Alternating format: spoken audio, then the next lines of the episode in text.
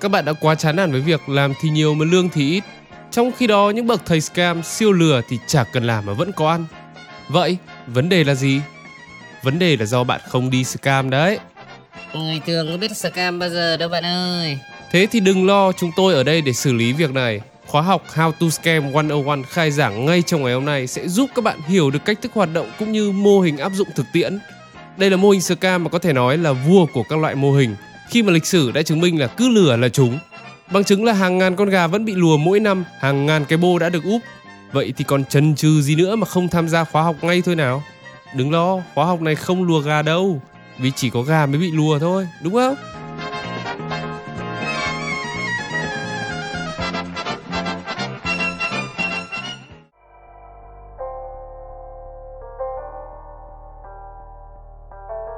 Chào mừng các bạn đã đến với Đồng Ra Đồng Vào, series chia sẻ những góc nhìn thực tế của người trẻ về tài chính.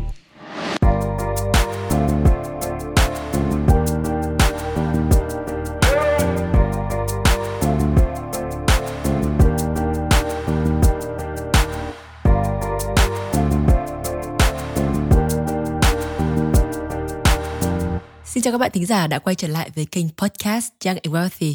Lại là mình, Trang đây và đồng hành với mình hôm nay không ai khác chính là tên tên em Nghĩa. Hello các bạn, lại là mình Nghĩa đây. Đã lâu rồi thì không được trò chuyện với các bạn thính giả của Đồng Gia Đồng Vào. Thế thì nghe chủ đề của tập ngày hôm nay thì không biết Nghĩa em có cảm nhận sao về chủ đề này? Cá nhân em thì em thấy chủ đề này nó khá thú vị. Nó không mới cũng không cũ. Không mới bởi vì là cũng đã có nhiều người đã nghe qua hoặc là cũng biết qua rồi. Nhưng mà nó cũng không cũ bởi vì là cho đến nay nó vẫn đúng và những vụ lừa đảo kiểu cái mô hình Ponzi như này nó vẫn diễn ra có thể nói là thường nhật. Chỉ khoảng trong vòng 4-5 năm trở lại đây thôi thì chúng ta có thể nghe tới hàng loạt vụ lừa đảo lớn nhỏ trong nước cũng như là thế giới. Trước đó thì còn nhiều nữa cơ, nhưng mà chúng ta sẽ tạm thời nói đến cái thời điểm gần đây thôi nhé, cho nó sát với thực tế.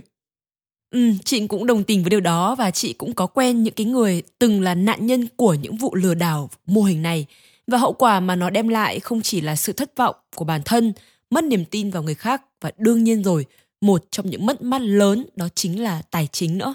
Và cho dù chúng ta đã lên án, tẩy chay hay là có sự can thiệp của pháp luật thì những hành vi phi đạo đức như vậy nó vẫn tồn tại.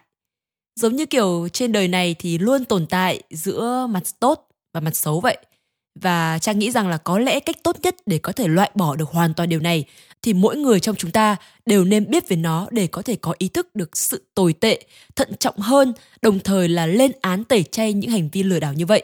Chỉ có như vậy thì mới thực sự loại bỏ được điều này. Bởi vì sẽ chẳng ai bị lừa nếu đã biết được mánh khóe phải không nào? Ừ nghe cũng hợp lý đấy. Mà em thấy chị có vẻ uh, hứng thú với cái chủ đề này nhỉ? Thôi như này đấy hôm nay chị kể chuyện em ngồi nghe nói nhiều mệt lắm rồi. Chán Ok, nhận lời luôn. Chủ đề này Trang khá là hào hứng và đã tìm hiểu khá là kỹ rồi. Vậy thì để Trang sẽ cùng dẫn dắt câu chuyện với Nghĩa nhé.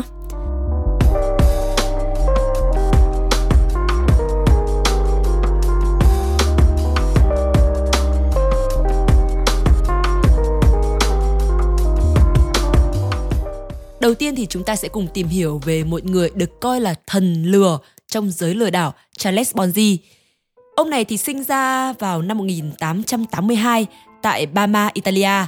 Ông là một người nhập cư từ Italia đến Hoa Kỳ và mặc dù không sống trong một gia đình nghèo khó nhưng mà ông đã tự lập ngay từ khi còn rất là nhỏ và làm công việc đó là đưa thư để phụ giúp gia đình mình. Sau khi tốt nghiệp phổ thông thì ông thi vào đại học. Bạn bè ông thì xem đại học là một kỳ nghỉ mát 4 năm. Ông đã nhanh chóng hòa nhập với bọn họ, lang thang khắp các quán bar, quán cà phê hay là dạp opera. Sau đó vì hết tiền, Bonzi đã bỏ học, lên tàu đến Mỹ, trong túi chỉ có vỏn vẹn 2,5 đô la. Sau khi đến Mỹ thì ông bắt tay vào việc học tiếng Anh và làm đủ mọi nghề như là rửa bát thuê này, bồi bàn để kiếm sống. Sau đó thì ông ta cũng bị đuổi việc vì cái tội là lươn lẹo với tiền thừa của khách hàng.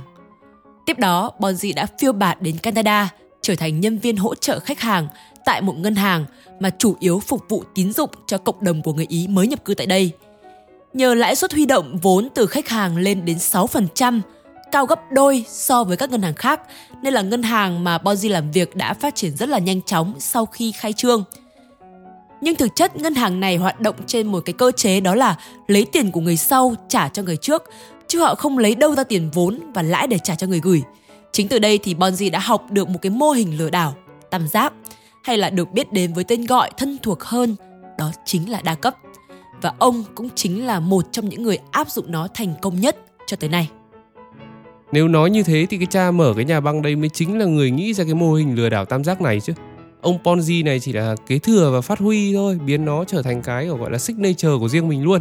Được đặt tên cho chính nó luôn đấy. Chính xác, chính xác. Thực ra là ông này chỉ là một gã copy xong update lại thôi.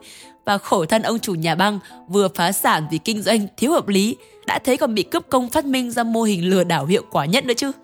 Và quay trở lại với câu chuyện nhé, có một điều thú vị trong khi ờ, Trang tìm hiểu được ấy, đó là trong suốt khoảng thời gian sau khi mà ngân hàng nơi Bonzi làm việc phá sản, ông ta đã phải ngồi tù 5 năm ở hai quốc gia khác nhau, đó chính là Mỹ và Canada.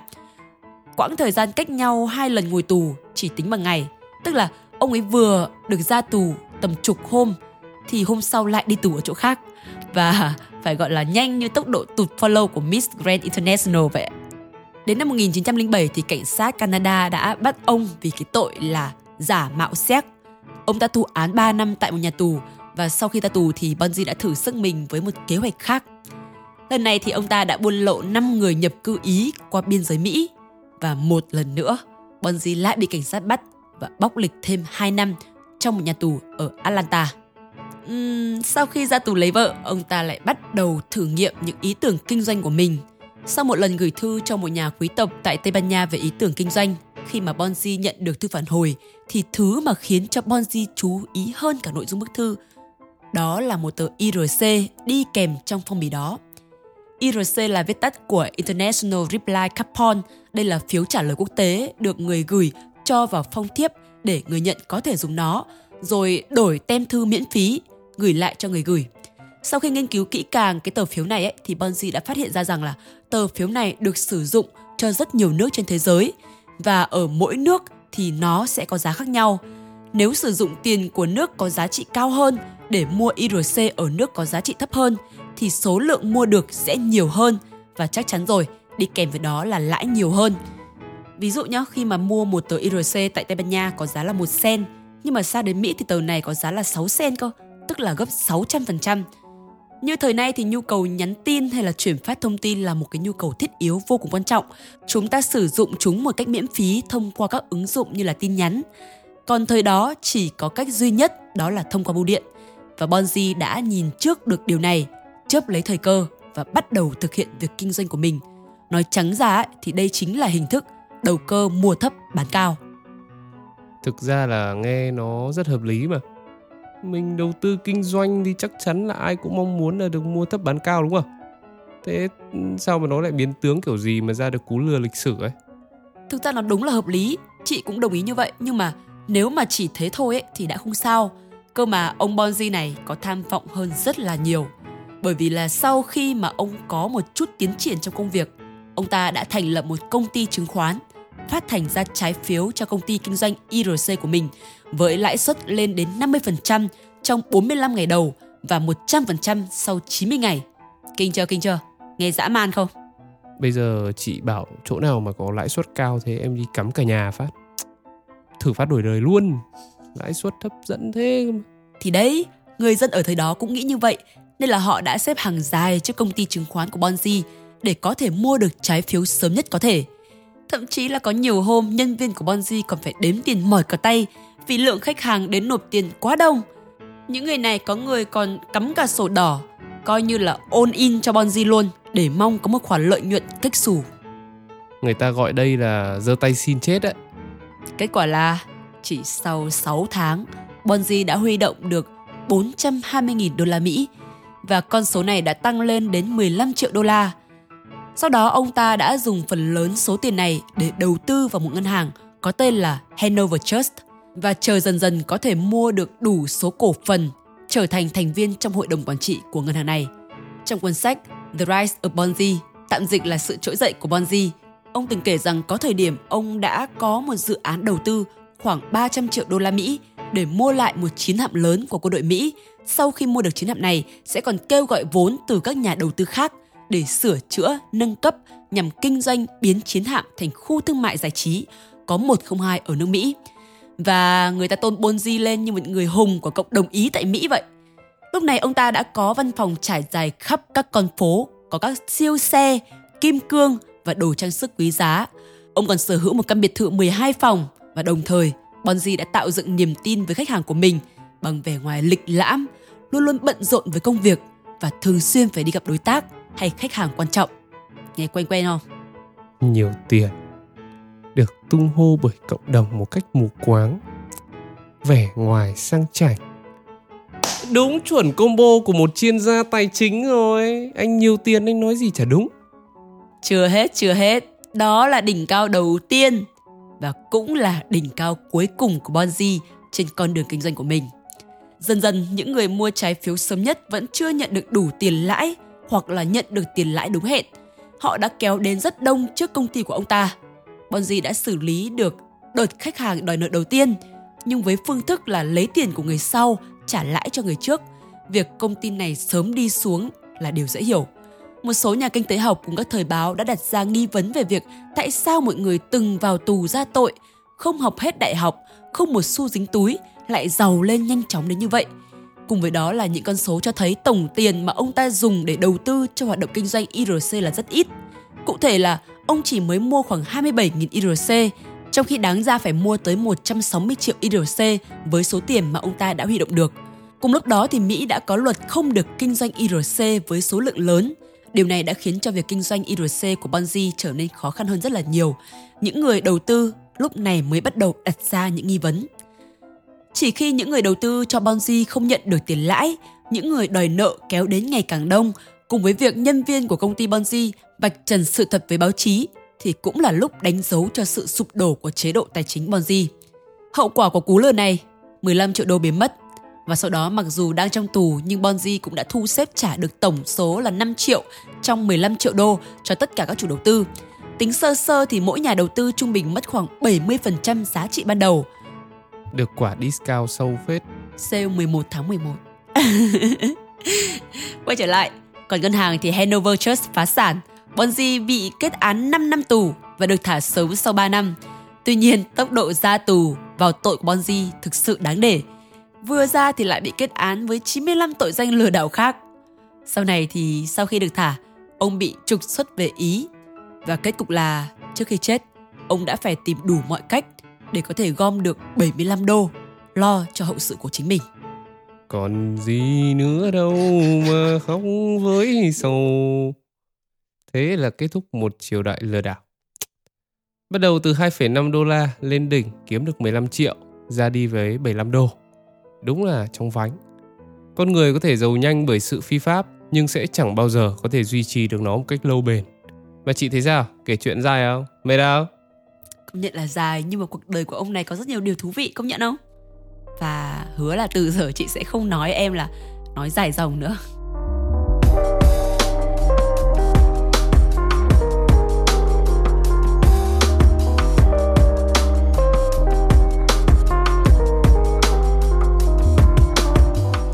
Và đó là toàn bộ những thông tin cũng như là cái quá trình vươn lên của ông thần lừa Ponzi này.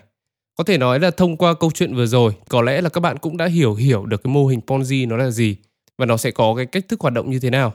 Nhưng mà chúng mình sẽ tóm gọn lại những cái ý chính của nó để các bạn có thể dễ nắm bắt nhất. Người ta sẽ sử dụng cái thuật ngữ đa cấp khi nhắc đến các mô hình Ponzi. Đơn giản là bởi người tham gia bị thu hút bởi cái số tiền được hứa hẹn quá là hấp dẫn. Họ sẽ tìm cách mời những người khác tham gia cùng và số tiền của người sau sẽ được dùng để trả cho những người đi trước và kẻ cầm đầu. Số tiền này sẽ được ngụy trang thành lợi nhuận mà ai cũng kỳ vọng. Khi mà nhìn tổng quan thì người ta sẽ cảm thấy mô hình này nó hoạt động giống với một doanh nghiệp kinh doanh hợp pháp. Nhưng mà thực chất là các khoản lợi nhuận dùng để chi trả cho nhà đầu tư bị giới hạn, đòi hỏi phải có một dòng tiền đổ vào ngày càng lớn thì mới có thể duy trì được mô hình này. Đến một cái thời điểm nào đó thì lượng tiền đổ vào sẽ không đủ để trả cho tất cả những người tham gia thì đến lúc này mô hình sẽ sụp đổ. Mô hình Ponzi thì thường nó sẽ hoạt động theo cái cách là đầu tiên là giả sử nhá, bây giờ sẽ có một thành viên nó khởi xướng đi, đứng ra để quảng cáo về cơ hội đầu tư, trong đó người tham gia sẽ phải đóng góp 1.000 đô. Rồi cái người đấy sẽ được hứa hẹn là nhận lại được toàn bộ khoản đầu tư ban đầu, kèm theo đó là lợi nhuận 10% sau một chu kỳ đầu tư nhất định, khoảng à, 90 ngày chẳng hạn như cái à, vụ vừa rồi nhé.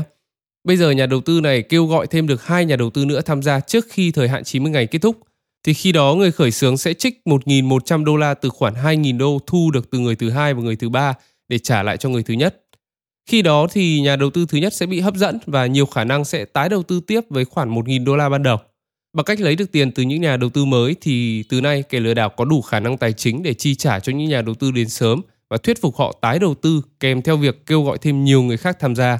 Khi mà hệ thống đã phát triển, người khởi xướng bắt buộc phải tìm kiếm thêm các nhà đầu tư mới để gia nhập mô hình này để duy trì được nó khả năng trả lãi như đã hứa.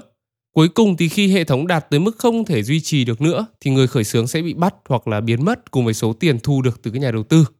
Bất kể là dùng loại hình công nghệ gì, bán hàng hữu hình hay là vô hình, kêu gọi đầu tư hay là vân vân, đều có thể vận hành được mô hình Ponzi. Thì các hình thức lừa đảo sử dụng mô hình kiểu này đều có một số cái đặc điểm tương tự như sau. Một là nó sẽ cam kết mang lại một cái lợi nhuận rất cao với ít rủi ro. Thứ hai là lợi nhuận ổn định, bất kể là điều kiện thị trường biến động như thế nào chăng nữa, nó không quan tâm. Thứ ba là các hình thức đầu tư không được đăng ký với cơ quan có thẩm quyền có uy tín. Thứ tư là các hình thức này hoặc chiến lược đầu tư của tổ chức này đều được gọi là các bí mật hoặc là các mô tả rất là rắc rối. Theo kiểu uh, bây giờ mà bạn thấy có một thằng nó kêu gọi đầu tư vào công nghệ nó cứ bảo cái gì blockchain, bốc trùng, coi củng ấy đấy, đấy kiểu ừ. kiểu thế đấy. Thứ năm là khách hàng sẽ không được phép xem các cái giấy tờ chính thức cho các khoản đầu tư của họ bởi vì có đâu mà cho Đến cuối cùng là khách hàng sẽ rất khó để rút tiền ra được khỏi tổ chức bởi vì là cũng không còn nữa đâu mà rút. Thời nay thì khi mà các hình thức đầu tư tài chính lên ngôi thì các bạn có thể thấy thì những cái hình thức lừa đảo này ngày càng tinh vi và biến tướng hơn rất nhiều. Các bạn có thể vô cùng quen thuộc với cái tên WeFinex đã làm mưa làm gió giới trẻ trong năm 2020-2021 với hàng loạt các idol, các chuyên gia tài chính, các chiến thần thổi nến, hội những người có nhóm máu lờ, liều lì, lanh lẽ, vân vân. Chúng ta đã nói về điều này trong tập podcast chuyên gia lùa gà. Và nếu như các bạn chưa nghe qua thì có thể tìm và nghe lại nhé. Nhưng mà ngoài WeFinix gần đây thì trước đây cũng có rất nhiều các vụ lừa đảo theo mô hình này rồi. Và bản thân Trang cũng đã tìm hiểu và để Trang thử liệt kê cho Nghĩa nghe nhé. Có một siêu lừa đảo khác, người đã kế thừa Bonzi vô cùng tuyệt vời. Có thể coi là người học trò xuất sắc của Bonzi, đó chính là Bernie Madoff. Madoff sinh năm 1938 và là một doanh nhân người Mỹ. Ông bắt đầu sự nghiệp tài chính ở tuổi 22 với số vốn ban đầu là 5.000 đô. Đây là khoản tiền mà ông đã tự kiếm được nhờ làm các công việc trong kỳ nghỉ hè.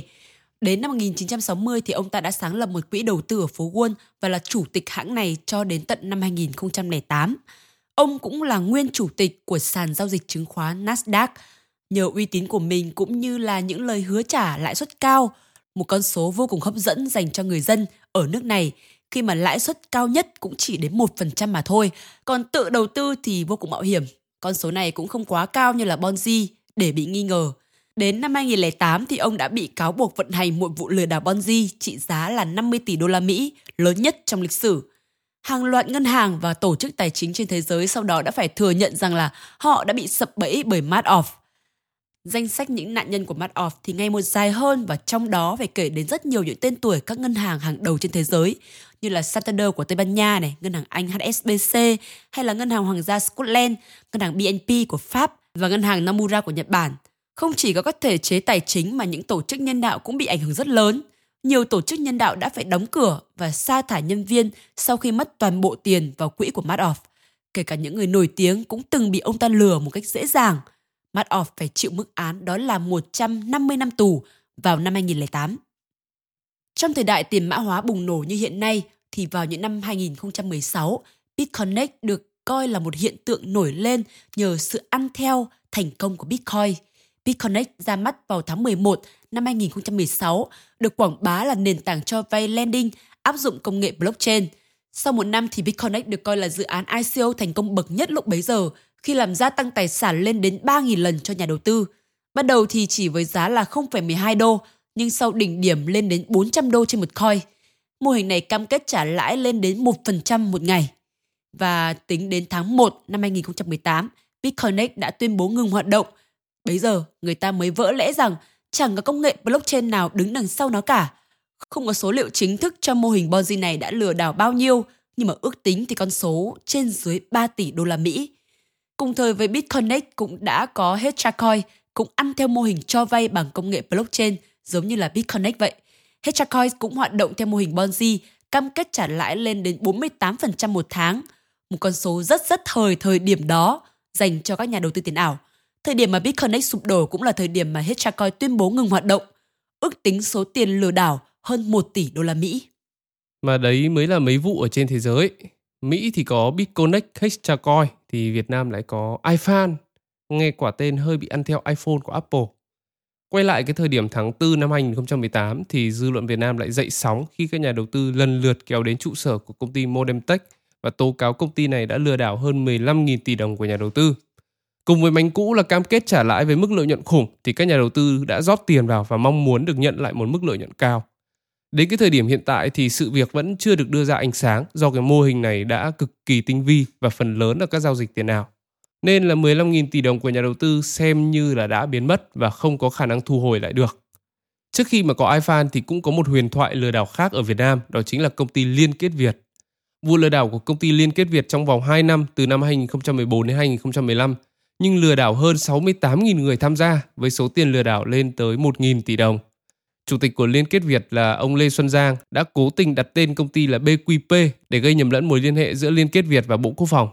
Đến cuối năm 2020 thì vụ án mới được đưa ra xét xử và tuyên án trung thân với ông Lê Xuân Giang về tội lừa đảo, chiếm đoạt tài sản của người khác thông qua mô hình Ponzi.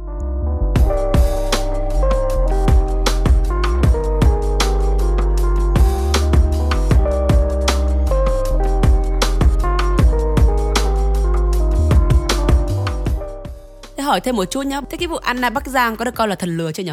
Vẫn chỉ là tôm tép so với mấy vụ kia thôi, nghìn tỷ cơ mà. 7 tỷ, 3 tỷ em sao mà đọ được. Nhưng mà nói đi thì cũng phải nói lại nó một kiểu lừa khác chứ không phải như kiểu là chúng mình nói đến ngày hôm nay. Kiểu nó là cái gì mà dân mạng bảo ấy nhỉ? À, thao túng tâm lý á. Đấy. Có thể thấy là điểm chung cũng như là nguyên nhân lớn nhất mà khiến cho nhà đầu tư dễ bị rơi vào bẫy Ponzi chính là do thiếu kiến thức và kinh nghiệm khi mà tham gia thị trường. Bạn dễ dàng bị qua mắt bởi những ngôn từ hoa mỹ, dễ bị tác động tâm lý, bị cuốn hút bởi mức lãi quá là hấp dẫn.